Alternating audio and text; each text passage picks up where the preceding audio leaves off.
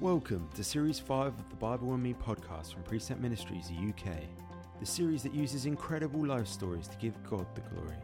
Before we dive into this week's episode, if you haven't done so already, be sure to click that subscribe button so that you don't miss out on any of the amazing testimonies in the future.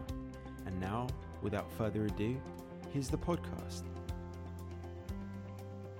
Well, I have to say, it, it, I'm really pleased this morning to be uh, welcoming Jan Ransom to the program. It's a bit like down memory lane, actually, for me, because of course, you know, we knew each other a little bit in the army, but uh, obviously we moved on since then.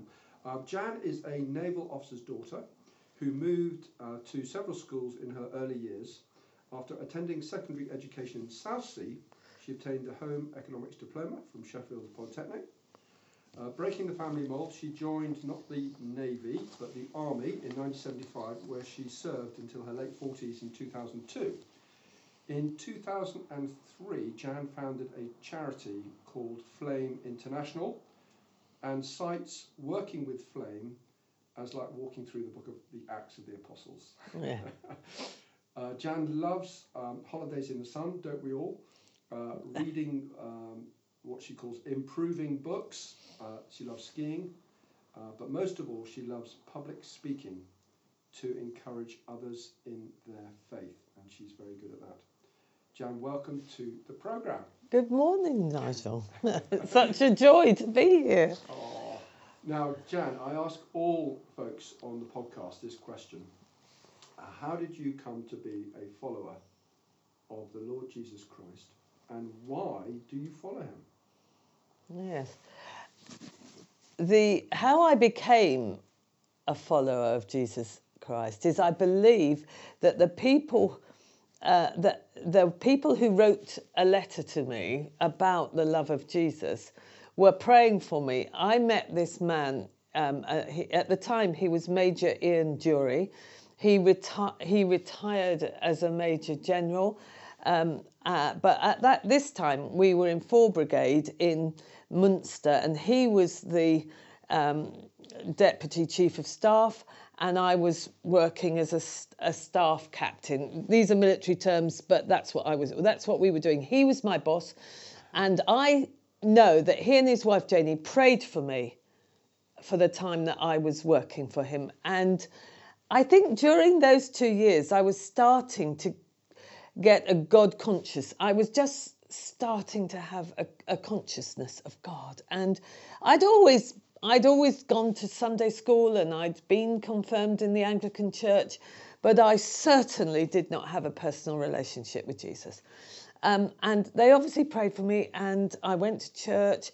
And then when I left 4 Brigade, I moved down to Bovington, and um, they wrote me, Ian wrote me a 12 page letter saying Jesus had died for me, that my sins that were forgiven and that all I needed to do was to invite him into my life. As, the, as I read this 12 page letter, I was absolutely weeping all over it. Um, if I had the letter now, 36 years later, um, I, I could still show you the tears on it because it was really, I mean, I was really impacted by this letter. Um, however, I don't have the letter. I think in one of my moves it obviously went missing. Um, but as I did that, and I prayed the I didn't have to read the letter again. Immediately, they'd put a, a, prayer at the end of it that I could pray, and I prayed. I confessed my sin, I repented, and I invited Jesus to be Lord of my life. And that was in the space of about five minutes. And then from there, that evening, I had to go for dinner with the brigadier of the um, of of the unit um, or, you know, of Bovington Camp at the time, and and I, I mentioned this, and there was like it was a black tie dinner. Uh, and I, it sort of fell on stony ground. So I left that. I was a young captain. I was 29 years of age just and um, I left that. But from then on, I had a missionary zeal, and I, I really, the moment I said that prayer, I had an encounter with the Holy Spirit, and He just propelled me to tell people about the love of Jesus Christ in the army. And what was interesting is that um, from that moment, I tried to get out of the army. Actually, I really, I just felt I wanted to tell people about the saving grace of Jesus. So, um, but it was clear that that wasn't going to be the case, and um, and every two years, I every two years, which is uh, the time that we uh, move in in the army, that we moved in the army. Uh, every two years, I'd say, Lord, is it time yet for me to be, uh, is it time yet for me to go and be a missionary? And I would get scriptures for people out of the blue, not knowing what I was saying. Um, do not look to the right, to the left, just go, keep going. And I was constantly being kept into the army.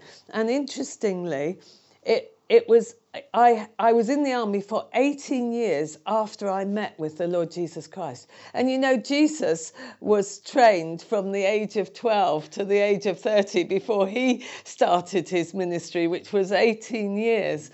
And um, I knew that it was right for me uh, to stay in. And then, of course, um, I became the commanding officer of the School of Employment Training in Worthy Down. And it was at that time somebody had a prophetic word for me, and it said, For such a time as this, um, taking, taken obviously from the book of Esther, for such a time as this have you been in the army. And so I knew it was right for me to stay in the army while I was a commanding officer. And at the end of that time, um, I knew it was right to resign and, and to come out and start the formation of Flame International. Wow, wow, wow, wow. Now, I, I want to ask you a couple of questions here. Uh, your, your dad was in the Navy. Yes. But you joined the Army. yeah. Um, and that, that's, you know, I want to ask you that. And then secondly, you know, looking back on your time in the Army, what, what are your reflections on that? So, first question, I mean, that's quite, you know, I mean, Royal Navy senior service. Yeah, that, I know. You know, but you know, I think it was, I think it, well, it had to be a God thing, really. But of course, at that stage, I didn't realise that. But I, when, when I was in Sheffield Polytechnic, I went to the officer training corps in Sheffield. Um, and it, it was I, I've always liked uniforms. You know, I was a brownie and then I was a guide. And then, you know, I joined, and then at 18, I, I went to the officer training corps and we did such exciting things with the army. You know, in the territorial army, in, in some ways, you do much more exciting things with no responsibility. That sounds shocking, really, but not huge responsibility. And, and I just had the most wonderful time. And and I was doing home economics. You know, uh, I was I, I have never been a great intellect, uh, and yet I I went from the OTC and did a regular commissions board, which was the interview that you do. I got through it, and um, and really it. I, I never had any intention when I went to Sheffield that I was going to join the army, but that's where my contacts were that's where God put me, and that's why I believe I entered the army, you know. And um, so I'm just, I, and I was never really very good at home economics. I mean, uh, frankly, and even now I'm not frightfully good. So therefore, you know, that was never going to be what I was called to do. And what the army did for me, you know, I, I, I am so indebted to the army it taught me leadership. Of course, in, in the army, you've always that, that when when you're commissioned into the army as an officer, of course, there must be a measure of um, leadership. Otherwise, you would you wouldn't uh, have got through the regular commissions board. But what happened was that I, I was I was I was encouraged in leadership. I learnt it. I learnt to be determined. I learnt about tough love. I learnt what moral courage was. I learned what courage, physical courage was. Uh, but I think the important thing for me now is what moral courage is. And actually, that's as a Christian, we've got to have the ability to stand up and, and confront things um, which are not comfortable. We've got to confront people who uh, who are who would are against us. And actually, that's come on into Flame International when we go to countries which I won't mention, but where there are people who are not from the Christian faith, and it can be quite dangerous. And so, therefore, and we're, we're ministering to people who don't come from, at times, who don't come from a Christian faith, they come from other faiths. And so it's been important to have both physical courage mm. but also moral courage. And I would say that's that's what the, the army instilled in me, to be honest. Mm. And and I know that those 18 years the Lord was teaching me for what I do now in Flame International. That is wonderful. I mean, I was in the army 25 years myself. Yeah. And uh, would, would absolutely wholeheartedly agree with what you're saying there. It does teach you stuff, doesn't it? And you are in tough circumstances often, and in leadership, you have to make tough decisions sometimes, which uh, it'd be easy to walk away from those things. But you're the, you're the boss, you're the one in charge. You've got to make the call, and um, so that is that is that is um, interesting. Now, just to, um, before I move on, um, being a Christian in the army. Yeah. How were you viewed? How did you find that? Did you sense that people viewed you a little bit with suspicion, or you were a bit odd, or, or were people generally accepting of that, particularly if you were seeking to witness to them? Yes. Well, I think it is easier for a woman in the army to be a Christian. And people might criticize me for that, but actually, you can be, there's something about, you can be charming, you, you can be fun, you, you can, so I, I do think that I did think it was slightly easier in my time. Remember, I've been out 16 or 17 years now. So, but during, you know, in 1970, it, well, no, it wasn't 1975, but it was 1983. But, um, you know, it was slightly easier, I, I believe. However, I did witness in the army, and I remember one time when I was in Lisburn in Northern Ireland, and I walked into the bar because uh, you know, that's where the social life was. And I watched people walk away from me. And I was convinced, really, that it was because of my Christian faith. And I would run things. I used to run prayer breakfasts, and I would, and with evangelistic speakers coming along. So I, I was doing that. Most units that I went to, there was always something. I would always put something on that was evangelistic because I believed that I was in the army uh, in, in order to preach the gospel. And how you did it was try to do it in a culturally acceptable way by laying on a prayer breakfast or laying on a dinner so that people could come and you'd have an after dinner speaker. So I tried to make that very uh, culturally acceptable while not compromising on the truth of the word of God that Jesus came to die for us and, and forgive us for our sins. And, and I was always quite open about that. So at times it was hurtful, but I'm not. But I, but I don't think I don't. It did affect me in some ways, but of course you just had to press on with it. I'll tell you. I'd like to tell you one story, uh, and and and it's against myself really, but because one day, uh, uh, some years after I'd become a Christian, somebody said to me, Jan, um, do you like men? And I said, yes, I work with them all the time. I love men. And uh, he, they said, well, your attitude doesn't, doesn't look like that. So at this stage, I walk away and think about this. You know, if people challenge you, and I, to this day, I'm grateful for this man who challenged me, to be honest. And um, he, he said, and I, I went away and thought about it, and I thought, yes, my attitude is I would be very defensive. Uh, but aggressively offensive. So I would say to men, "Oh, that's only your male ego," or "This is," or, or "Oh, you're a man. That's why you don't understand." And I would say these things in order to protect myself, because I found it difficult to be sidelined because I wasn't a trained killer to the level that they were. Do, do, so and and I was sidelined and I knew things were being talked about behind my back. I knew all that. That's just how it is. And uh, anyway, so inside me, and I realised that I had a bitter root against men, which meant that I needed to forgive them. So I chose to forgive them. And you know, um, in uh, Matthew 6, it says, um, if you, you know, if you forgive men when they sin against you, your heavenly Father um, will for, will forgive you. But if you do not forgive men when they sin against you, you will not be forgiven. You know that is tough teaching. And in the army, when your commanding officer says to commands you to do something, then you salute, turn to the right, and you you obey the command. So when my heavenly Father um, in in Matthew six tells me that I have to forgive, I re- this became a reality for me, and I had to salute my Heavenly Father and said, Yes, Lord, I choose to forgive men in the army. I choose to forgive them and, and I repent of my wrong attitudes, my wrong belief, because what I believed was that all men loathed me or hated me.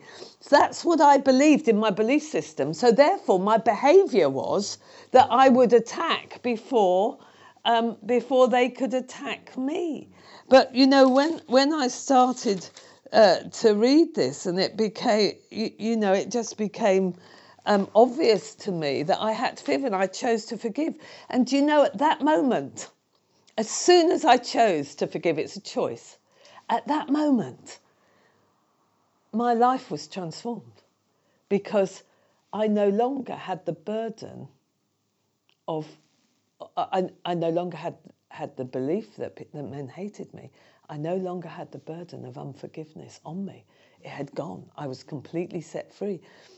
And you know, in the future, I was I was a young uh, I was a, actually I was a senior major then, just before I was promoted to lieutenant colonel. Um, and do you know, from that moment on, men couldn't hurt me because I, I, a I chose to behave differently, but also they couldn't hurt me. They still said things, but that was okay because Jesus was so, because that pain that was deep inside me had been healed. Mm. Because Jesus, because I was obedient to the word of God, I did what Jesus told me to do, and and then I wasn't hurting anymore, and I didn't have to be aggressive anymore. Very practical. Yeah, it's just, and you see, this is the word of God is so practical if you just do what it tells you to do. And of course, we all fall short of that, don't we? We do, we do, and that's what precept is all about, of course. Yes. Now, when you um, you left the army in 2002. Yes. Uh, I mean, you've hinted of, of, why you left when you did, uh, but it was a tough year for you, wasn't it? Yeah, it was a very interesting year for me, um, and I left the army. I, uh, I interestingly, I went to um, I went to America on the on the day that I left the army, and I was pulled out of the army, you know, in a in a vehicle, a big vehicle, and all day everybody was saluting. It was a big occasion. Everybody was crying, and including me. And uh, anyway, I, when you were handing over a CO. Yeah, it was as I was handing so over. Last day as commanding officer, you were leaving the army. Yeah, I was. Oh. Yeah. Um, but it was it was good. I went straight off to Pensacola in Florida to a revival meeting. The moment I get there, I, I'm told when the worship comes on, and the worship went on for an hour and a half, um, to lie on the floor. So I laid on the floor, and um, and I and uh, I got up once, and then the Lord's my legs were wobbly, so I get back down on the floor again, and um, the, all through this conference for eleven hours, that when the worship was on, it was all right when the word was being preached. I could get up and sit down all that time I was lying up flat on my face on the floor. And the, uh, but, and, but, and the Lord wasn't speaking to me. He didn't say you're going to be a missionary in Africa. He didn't say you're going to preach the word of God. He just left me for 11 hours, it, you know, in one and a half hour stints over that time. But at the end, he said to me, Jan, he said, that is where the mantle of my glory will be revealed. When you're on your face when you're humble before me. And, um, and I realised I had to get the Lieutenant Colonel pips off my shoulders and I had to get the child of God in me. And frankly, it was a year of humbling. And then I went um, on a six month course. It happened to be with Ellel Ministries. And I went on a six month course to teach me about healing and deliverance. And, but before that, God had called me to do um, a 40 day fast. And when I say a 40 day fast, I, mean, I had been praying for six years that I'd be able to do this once I left the army. And it, I just knew I was called to fast. Uh, and and uh, I, uh, so for 40 days, um, I, I didn't eat or I drank water. I just drank water for 40 days. But unfortunately, it was um, this was I only I, I had to do. I started this course and I was only at day 30. So it was it was uh, of uh, day 30 of the fast. I started a course and I'm there around, not trying not to tell people that I'm fasting, and uh, trying to keep course, it. If you're on a course with others, they, they, they, are there were meal times, so I didn't go to the meal times. I just had to stay away, which was difficult because I'm trying to communicate with people. Anyway, but you know what? What happened to me during that that that fast is that um, yeah, my my mother got very sick. Uh, in fact, she nearly died during that time. There were, and I just realised that um, uh, uh, that, and I knew it was a challenge. I knew it was one of those things that God was challenging me. Anyway, I, I just cried out. I cried out to God for my mother, and uh, eventually she she she was anemic and uh, she had to have six or seven pints of blood pumped into her. After that, she didn't die, but I had to cry out to God um, on behalf of my mother. Um, and and then um, and that is 40 day fast, Jan. That is yes, yes, that's that, I mean, that yeah. It was it was a difficult it was difficult and I hadn't realised how difficult it was going to be to be honest. And then on this course, I was being challenged about we ha- we were selling my mother's hotel, and um, that all sorts of complications came in with this sale of this hotel. And of course, my mother was 80, and I was having to to look after this. So that was a challenge. And then um, the, and then another challenge came. I was running a weekend for the Armed Forces Christian Union, and the whole thing um, collapsed because the accommodation, the um, the venue uh, wasn't available. But it, this all happened during this 40-day fast, and and I had to absolutely cry out to God. But do you know what God was doing? He was breaking my pride, and that was so important for me because actually, when we go to on mission now, we go and we offer. We offer this teaching. We don't tell them that's how we do, we do preach, but we're offering it. We're saying this is it. And my pride had to be broken from the army. That's very counter army, isn't it? It is. Army would say you're going to do this. Yes, that's and the right. response would be, you know, how hard do you want me to jump? You know, as you say, turn to the right, salute. Yeah, and Which- get on with it. Yeah. Yeah. I, have told this story before, but when, when I left the army, um, Yes.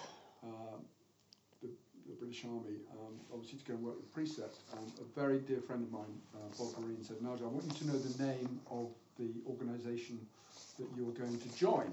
Yeah. And I thought that's ridiculous, you know, Precept Ministry. He said, it's not Precept Military. No. It's not. It's not an, a military organisation. no. This is a ministry, and in a very similar way to you, um, God was doing doing a very similar work in my own life. Within a year of eighteen months of leaving, and it was Zechariah four six that came to me, not by might, Right. Yeah. nor by strength, But by my spirit. my spirit. Yeah. Absolutely. Because you're taught in the army, aren't you? You know, we're going to train Mm. you so that you know, come whatever situation, you can do it, you can sort it. But of course, ministry is not like that, is it? No, it it's isn't. just not like that. And, and as you say, the military, there are obviously very positive things we've said about Oh yeah. but, but the, there's another side of it that actually, you know what, it's best just left to one side. Yes. Now, um, Flame International is both your work, Yeah. your main interest, Yes.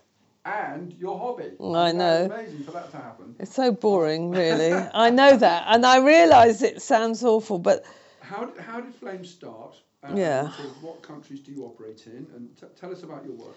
yes. Well, uh, yeah, we we went. How I, I had a vision for, for the healing and deliverance ministry, to be honest, about setting Isaiah 61 um, verse 1, you know, the sovereign Lord is upon me to preach the good news, to bind up the brokenhearted, release the captives, and to set the prisoners free. That's what Flame International is based on. That's what we do. And that's what, and I'm passionate to be obedient to that scripture, which I believe the Lord gave me at the very beginning to, to, minister, to use to, to do ministry. When I first left the army, I worked part time for the Armed Forces Christian Union, which was formerly the Officers Christian Union.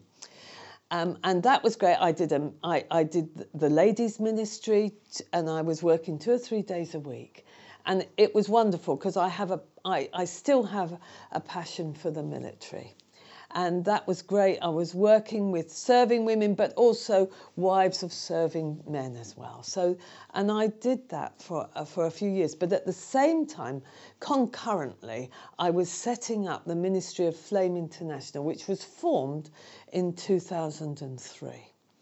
And um, first of all, I went to Borneo.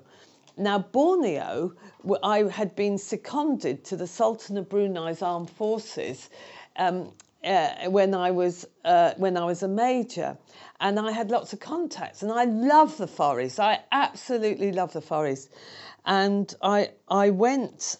Uh, um, and I went to Borneo with a friend of mine who uh, called Maggie Liggins, and um, we went to the headhunters um, of the, you know, in the jungles of Borneo. Like literally They, they, well, they were not, but their parents had been. You know, we are talking. Um, so, so that was interesting. Um, and um, I, we went into the jungles and we just saw the miraculous happen, really. But while we were there, um, we were, I was given um, Revelation 3, verse 7, um, These are the words of him who is holy and true, who holds the key of David. What he opens, no one can shut. What he shuts, no one can open. Um, I know your deeds. See, I've placed an open door before you that no one can shut. And you know, that verse, we were given it completely independently three times during that mission. And um, we were the, the, on one that we were going out to a to a, a place called Bario. We were in well, we went to Borneo and we were in Sarawak.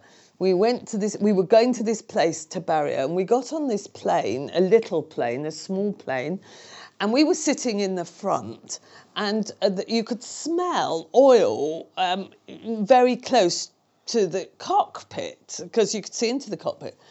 And all of a sudden, we turned around and came back again and landed, thankfully.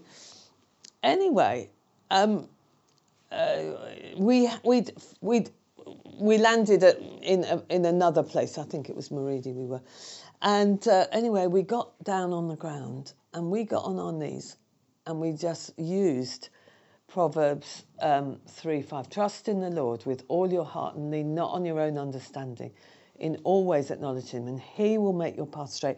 And we got on our knees and we just prayed that scripture. And as we did that, um, we, we just knew that something was changing in the heavenly realms. Anyway, um, we, we got a flight uh, within an hour. Actually, that flight took us back to where we'd come from, from Miri. Um, but the next day, we got a flight and we got out to Marudi, uh, sorry, to Bario.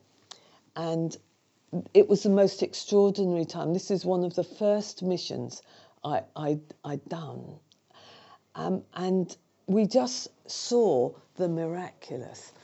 Um, and somebody, um, we, we had oil and we were praying for people. I preached on forgiveness we were praying for people, and people came forward, and the head man came forward.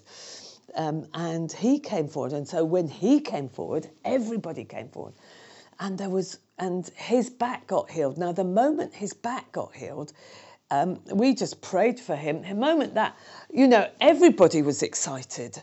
Then another lady, um, yeah, she, another lady had her head healed.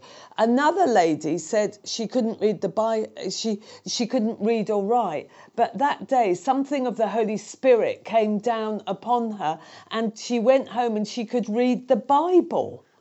I don't know that she could read anything else, but I found out she could read the Bible. You know, this was, there'd been revival in Borneo actually. There is a revival that had been there in the past. But we got into this place where people were hungry for the word of God. Talking about English. Eh, English eh, It- it- no, no, these were indigenous people. So how did you communicate to them? Oh, we have an interpreter. Okay. We always have an interpreter. Wherever we go, we have an interpreter. So I'm used to speaking. And actually, if you've never wo- worked through an interpreter, it's so easy because it gives you time to think about what you're going to say next. So it means you're not reading your notes all the time, you know. And I like to be able to communicate eyeball to eyeball so that people know uh, that you know that it, the spirit of God is speaking to. Not that I'm speaking. I always pray the Spirit will speak, spirit to spirit through us. So anyway, so that was Borneo. We came back, and then um, I, I went to um, Nigeria with um, on a on a on um, um, an a conference with Military Ministries International, which is another military. And Val Batchelor, Brigadier Val Batchelor, came with me, who is also a co-leader within Flame International, and we went out there to Nigeria, and I gave a talk in on forgiveness because that's what we talk about a lot. It's not the only thing we talk about it, but it's one of our key teachings, and it is the one that starts to change people's lives and bring transformation. Anyway, I, am speaking. It was the most awful talk I've ever given. It was absolutely appalling. It was hot. We it was five o'clock in the evening. The interpreter couldn't understand me. It was it, it, they'd had no lunch and they were hungry. And I'm speaking to a small group of women, and in who had come from a military background, and um, at the end of it, I said to Val, "This is." that was just appalling. It was just so awful. I knew it was awful. I couldn't get my scriptures out. It was just one of those times. But you see, this is all part of the humbling because we went back to our room in this guest house and prayed, Lord, bring some fruit from that talk. The next morning, the senior chaplain of the Sierra Leone Armed Forces came to me with his wife and said, We want you to come and teach um, our war widows in Sierra Leone. Well, that was the answer to the prayer.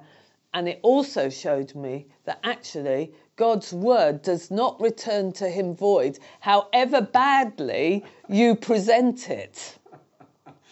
Uh, so and you know, that's what started us. We were three years in Sierra Leone, or we went three years to Sierra Leone. I'd prayed about um, going to South Sudan, to, to Africa. And um, in 2005, we went, we went into South Sudan. And I went to this conference invited by the, the bishop who had a missionary in his diocese. It was Episcopal Church of, of, of Sudan at that stage, but then no, it was of Episcopal Church of Sudan, yeah. And um, he invited us. And in that church, there were six bishops.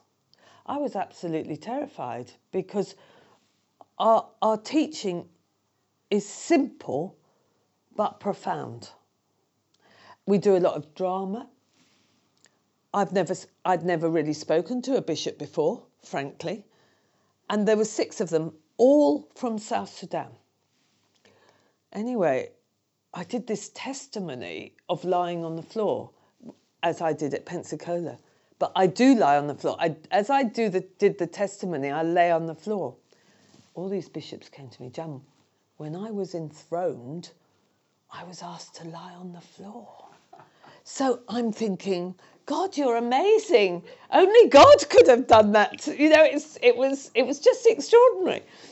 And as a result of that, and that bishop is today the Archbishop and primate of South Sudan. And as a result of that, we're now uh, working with, we, if, for the long term, I believe, in South Sudan, but we have a mandate on us to go and minister to the, it's now called the South Sudanese People's Defence Force. Um, and we to train their chaplains in our ministry. And the Archbishop believes that if we could get get the teaching that we give about forgiveness and reconciliation into this war-torn country of South Sudan, if we can get it into the army, who are sometimes the perpetrators of some of this, these issues, then the nation could be changed and transformed. And that's the mandate we've got on us at the moment, having already ministered in places like northern Uganda, where the Lord's Resistance were, Army were operating, Rwanda, Burundi, Democratic Republic of Congo. I've been into Armenia. I've been into um, the Middle East, um, where they're working with refugees um, from in the Middle East. So, uh, so all I would say is that God has opened doors for us that no from yes that no man can shut. And it, it's all about relationships so you see in 2005 we're working with a bishop who is now in 2018 and the archbishop inviting us to come and go and minister to the chaplains of the of, of the armed forces of south sudan in 2019. in- yeah, it started in 2018. That's why I said eight, because we started last year. But we're now there in 2019. And we're going three times a year to minister to them. At the same time, we've still got ministry um, in, um, in the Middle East and working with, with refugees who have come out of um, Syria, who've come out of um, Iraq, uh, Egypt, a number of places, but we're working with them, and we're also yeah, and Armenia at the moment. So that's that's where we're working. Incredible. I mean, um, we spoke before a little bit, but um, Precept has a relationship with one of the bishops in, in Northern Uganda. northern Uganda. Yeah. um, and also, um, you know, ministering in a way and talking about um, forgiveness as well. So it's interesting. Uh, you've obviously been a lot longer than, than the work of Precept there. Um, but the power of forgiveness to be able to move on uh, is just. And I know you do this in Africa, but it's as relevant, I think, today in our culture, isn't it? Oh, Uh, so as much. We, as we see what's going on with, Yeah. with uh, all sorts of issues in our own country. Yeah. Um, powerful, powerful teaching straight out of the Word of God. Yeah. Now, um, you will have heard the expression all word and you dry up, and all spirit you blow up. Yes. Uh, but the word and spirit together you grow up. How important is the balance between the work of the Holy Spirit and the Word of God in your ministry, and how does this work out practically? Yes. Well, I would say all our teaching is based on the Word of God. Everything we teach, we believe, is in line with God's Word. Of course, it's uh, healing and deliverance. Um, it can be contentious, but when you see the captives being set free, you don't think it's it's contentious, and there's and there's enough. You know, one third of Jesus' ministry was deliverance, and we get that from the Gospels. One third of his, his ministry. So, therefore, you know, if Jesus did it, we're just doing what Jesus told us to do, you know. And um, so, so everything is on the word. But, you know, when you're praying with people, when we're ministering, we have to do it in the power of the Holy Spirit because it is Him that is doing the work in people's lives.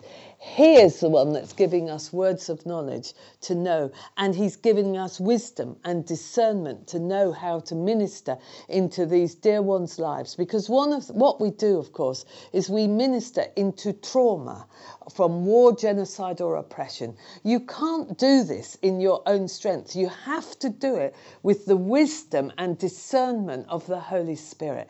And those are gifts of the Spirit, I believe, that only the Holy Spirit can give you. And so we would say that it's absolutely important that we don't do anything that is against the Word of God. We do it in line with the Word of God. We teach the Word of God, but we allow the Holy Spirit to come and, and minister. Um, um, to the people, and so I think it. I think it has to be a, a balance. I can't say 50-50, but there is a balance of word and spirit. And if we forget the word, you're quite right. We will dry up because it is the word of God, which is a two-edged sword that separates um, it separates um, bone from marrow and whatever. And, and so we're like we we absolutely believe it's a word and spirit ministry, and we're unashamed about that. And and so therefore, and everywhere we no, where we go where there is extreme poverty, we we try to take Bibles with us. So therefore, we're giving Bibles out. So last year, my church, St Paul's Camberley, had replaced their Bibles. And so I got 120 of them, second-hand Bibles, and took them to the youth you in on our next generation mission. So we take 18 to 30 year olds out at the moment to northern Uganda to minister to young people in refugee camps. And we took with us the word of God. Secondhand, it may have been, I have never seen anybody so thrilled as these young people to get a copy of the Bible. So that's where we are with the Bible. The Bible is paramount to our teaching, but the Holy Spirit is absolutely essential. And that scripture, um, you know, not by from Zechariah four, yeah, is is so is so important. And um, you know, one of the other scriptures that we we use a lot though. Well when it when the lord highlights it to us is um, is acts 3 verse acts 3 or acts 4 verse 30 sorry. Yeah uh, Acts 4, verse 30, it says, Stretch out your hand to heal and perform miraculous signs and wonders through the name of your holy servant Jesus. And you know, sometimes that will be given to us and and I know and and that's what we see. We see people's being healed and we see Jesus performing miracles and signs and wonders.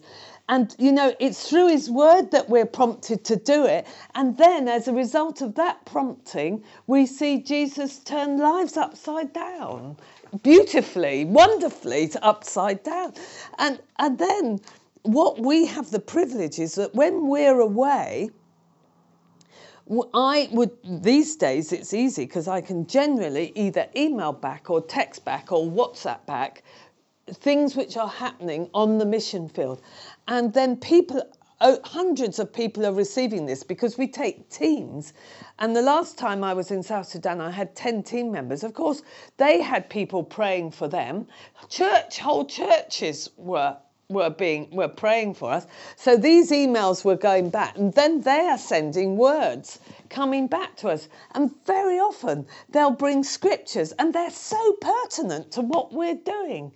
Um, and so, you know, Isaiah um, 43, verses 18, 19, you know, do not uh, forget the former things. Do not dwell on the past. See, I'm doing a new thing. And we're able to communicate to the either the chaplains or the pastors and leaders who we also minister to, uh, or, or, the, or the, the victims of rape that we've ministered to in, in Democratic Republic of Congo. We're bringing scriptures that are coming from all over the world and words of knowledge which actually help us to minister to these people. One man last time said, I think there's a man there who's got, who, or no, there's a, per, it was a man actually, who's got um, a, a pain behind his eye socket and he can't see very well. And I knew that I had to give it, it was a prophetic word. So I come and I said, There's somebody here with a with a nice a pain behind the eye socket. Anyway, 10 people come forward. We pray for all of them, and they, they all received a measure of healing for their sight.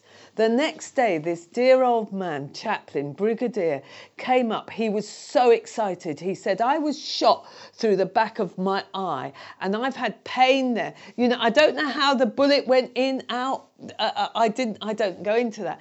But you know, he and he said yesterday when you prayed for me, and of course we lifted shock and trauma off, and so therefore we were doing our ministry, doing what we do best is lifting off shock and trauma and pain. And anyway, he said today I can read my Bible. Amen. Amen. Yes. and so be, that's the type of thing that happens when we're on mission and that's what propels us. Uh, you know, it's like we're unstoppable, really, because that's what propels us to go out and be uncomfortable for a couple of weeks. But you know, there is nothing so rewarding and fulfilling as seeing Jesus come and heal the sick, save, you know, and save them and set the captives free. There is nothing, nothing more rewarding than that. And, and sometimes we get the opportunity to do that in this country. And in fact, we're running something called the Forge, where people are coming to be trained, to be hopefully to be leaders and in the ministry that we're doing. Because we've, we've got to train people in order that we've got somebody to take over from me because I'm 65 and I still hope I've got another 15 years or 20 years, but who knows? No, but we've got absolutely. to we've got to You've plan for that. Got to look ahead, absolutely. And you know, you said it's like uh, walking through the, a modern day Acts of the Apostles, didn't you? Uh, yeah. And, and uh, yeah, just fantastic to hear that. Really, really wonderful. Uh, Well- I mean, you know, Jesus said, "You'll do greater things than, than I will," and, uh, and obviously we're hearing some of those stories here. Yeah. One of the things, Nigel, I must say, is the other thing that we take is God's love. And you know, the first thing, we go in humility, but we also take God's love. And that's the prime objective, is to take his love. As well as the healing, that's kind of, but the love is important as well. And I wouldn't want to not have um, a recording of anything without people knowing that he gives us a supernatural love to do that. Amen to that. And you, you, you I mean, you beautifully um, answered my question about the, the balance between the Holy Spirit and the Word of God. You know, the, the two together, and people giving you scriptures that you then use, that the Spirit can then take and use. It's fantastic, absolutely wonderful. Um, this is obviously a precept podcast, and for those of you that um, um, want to know the Bible like Jan knows the Bible, uh, please do get in touch with us uh, as a ministry, and we would be delighted to help you on your own journey of uh, how to uh, read, understand, but more importantly, really live out the Word of God. It's not just building up head knowledge, is it? It's actually living it out, which is what you're so Yeah. beautifully describing. So, so please get in touch. Um, do you have a favourite Bible book or character? Well, I like David, I think, because I think I like the fact that he was courageous and he was a soldier. And I like the fact that he also, and he was a man, yeah. And I like the fact that he danced um, outrageously and humbled himself dancing before the Lord. And I like anything, and that's like, you know, that, that really, isn't? It- It's a little. Um, That sums you up. doesn't it does sum me up. Yes, I'm a little. We, we, you know, I just like the fact that it was extravagant love, and and that's what we want. Brilliant. So, so would that be your favourite Bible verse as well, sort of related to that, or do you? Have Yes, I, favourite Bible I, l- I do love that verse um, about trusting in the Lord with all your heart because I use it constantly because I'm always having to trust the Lord with all my heart. Um, but the other verse um, that that I I I like is is two Corinthians five twenty one. God made him who had no sin to be sin for us, so that in him we might become the righteousness of God, because that sums the gospel up for me. Jan, what a joy it has been to talk with you, and I'm sure that we could have gone on a lot longer. but um, for those who are um, listening, uh, Jan, would you, um, who who long for God's healing hand Yeah. in their life, and have not seen that in the way that they may have hoped for, how would you encourage them to finish? Yeah. Uh, do you know? I believe that the Lord can heal everybody. What and it's on the we major on the inside. You know, when I chose to forgive men in the army, I was healed on the inside. And you know, it's about reading the Word of God. And, and you know, if you look at the Gospels, if you look at, if you look at the book of Acts, you can see how Jesus healed things. Now, it can be a process. Forgiveness is a process because actually I can take my unforgiveness back if I want to. But healing, very often on the inside, is a process. And um, I, would, I would just encourage people that all of us need a measure of healing. I would say there isn't a man or woman that doesn't walk on this earth that doesn't need healing because we've all been hurt and we've all hurt people and we all have to we all have to um, we all have to surrender ourselves and we have to make Jesus Christ of Lord of every part of our life and that includes the body and the soul, which is the mind, the will, and the emotions, and also our spirit, which is where we communicate with God. It's where our conscience is, it's where our intuition is. So I would say we just have to make ourselves vulnerable to the Lord Jesus Christ and His Holy Spirit. You just have to look at some of the Psalms. Look at Psalm 142 about the pain that, that that psalmist cries out to God but when he, but actually, as he cries out to God, he hears and he brings healing. In Jesus' name. Wonderful. All right. Well, listen, Jan, uh, thank you so much, and um, really pray that the Lord blesses all your you know, mission trips, your plans for ministry, and that there's a harvest of souls brought into the kingdom mm. As a result of what the Lord is doing through you. So thank you so much. Thank you. It's been my privilege. You've been listening to the Bible and Me podcast from Precept Ministries UK. By leaving a rating or review, you can help us to reach a wider audience with the good news of God's grace and plans for His people.